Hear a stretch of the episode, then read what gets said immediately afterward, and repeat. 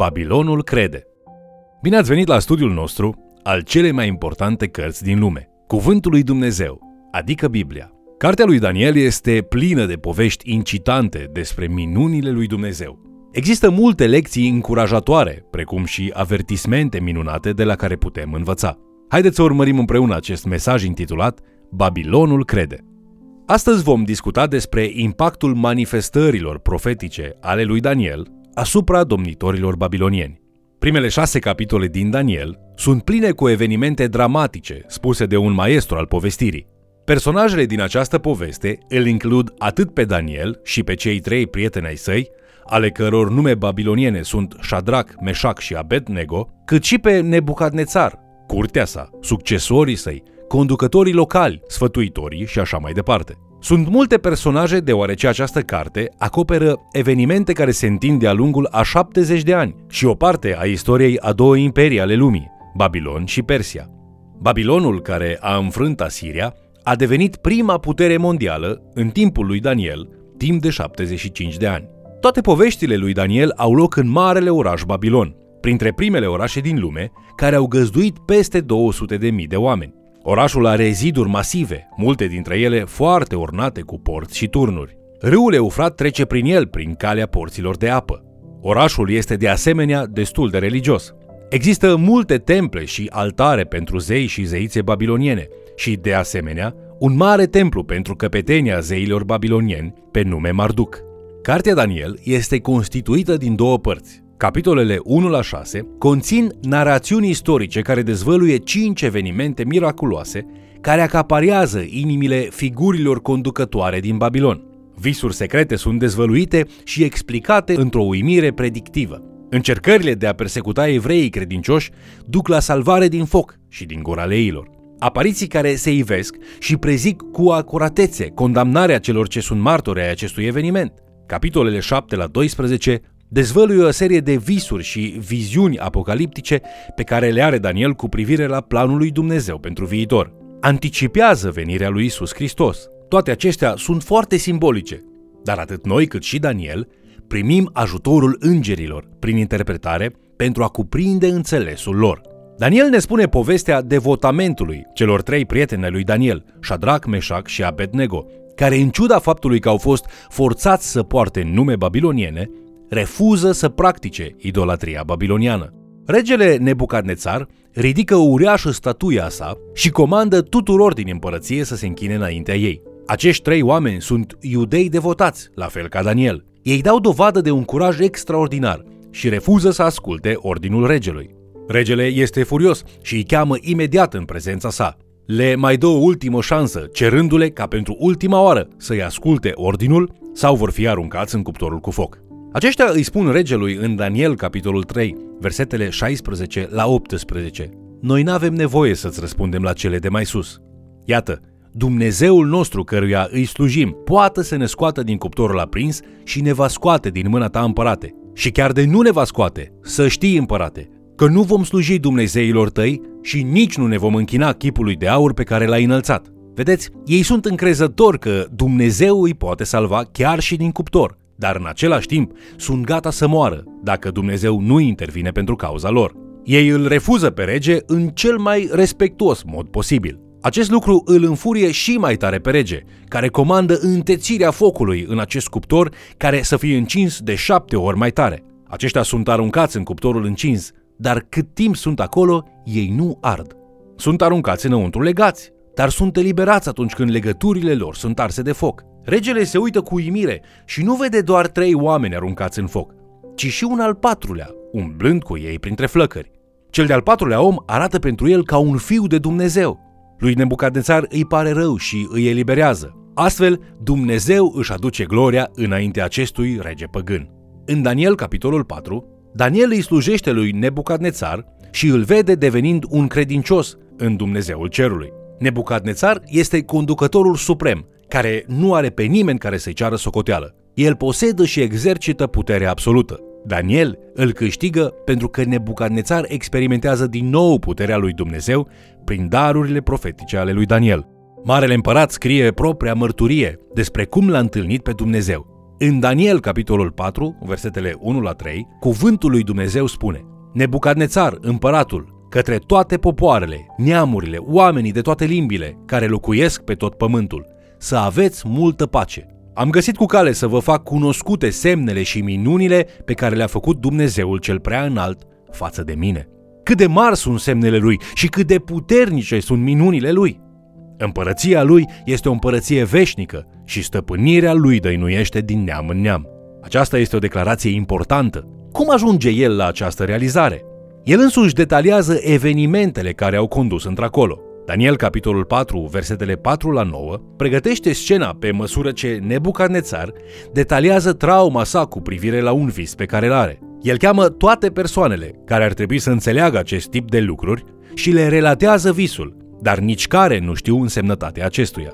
Date fiind capriciile tiranice ale acestor conducători, cel mai probabil este că niciunul dintre ei nu a îndrăznit să se hazardeze cu o interpretare. Cu siguranță, nu este nimic de bun augur pentru Nebucadețar din perspectivă păgână.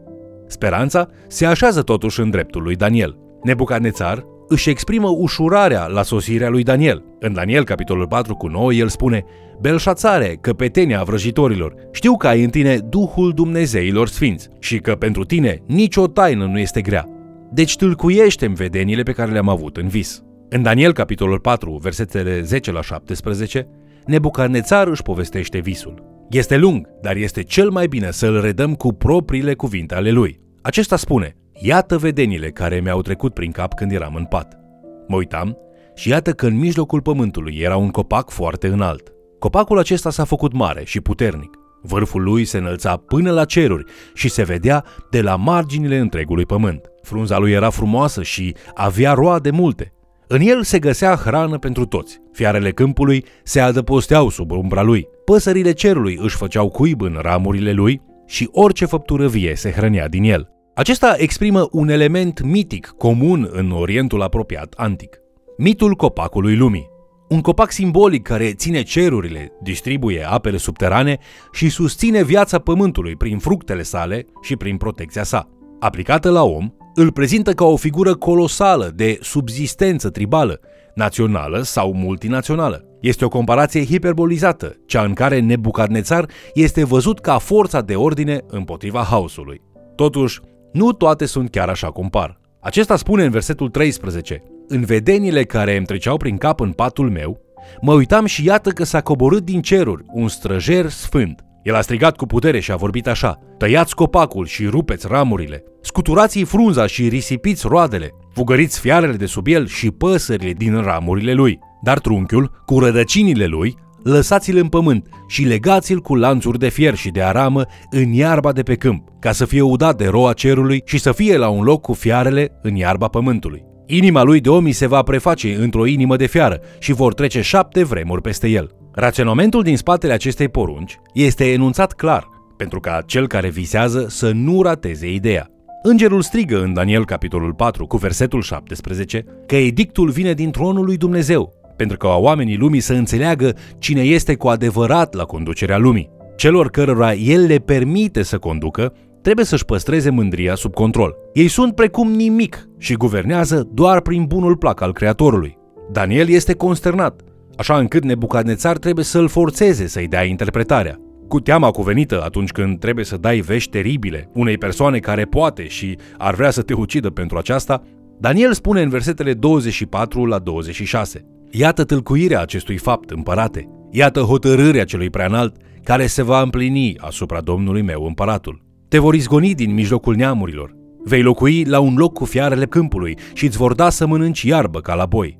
Vei fi udat de roa cerului și șapte vremuri vor trece peste tine până vei recunoaște că cel prea înalt stăpânește peste împărăția oamenilor și o dă cui vrea. Porunca să lase trunchiul cu rădăcinile copacului înseamnă că împărăția ta îți va rămâne ție, îndată ce vei recunoaște stăpânirea celui ce este în ceruri.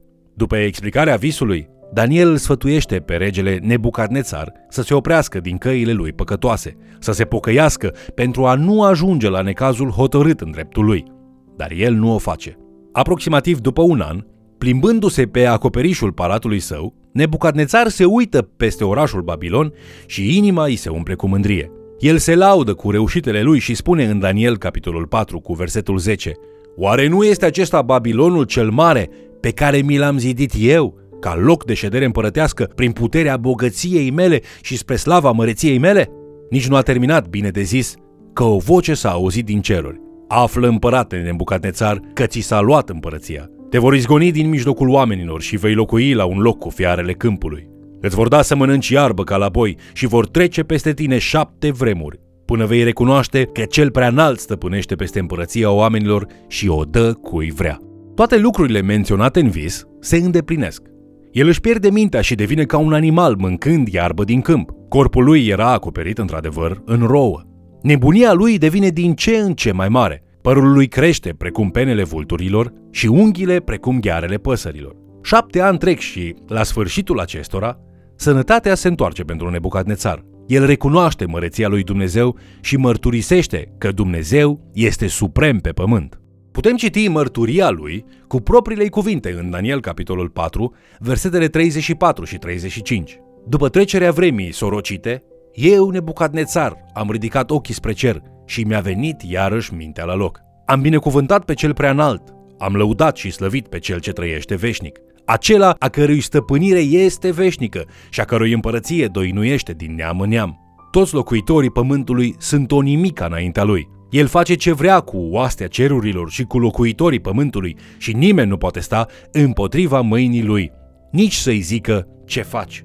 Nebucadnețar adaugă în versetul 37, Acum, eu, Nebucadnețar, laud înalt și slăvesc pe împăratul cerurilor, căci toate lucrările lui sunt adevărate, toate căile lui sunt drepte și el poate să smerească pe cei ce umblă cu mândrie. Acest lucru este ceva fără precedent, un conducător păgân să devină credincios. Acest lucru nu este un mit sau o poveste, ci el este consemnat în istorie.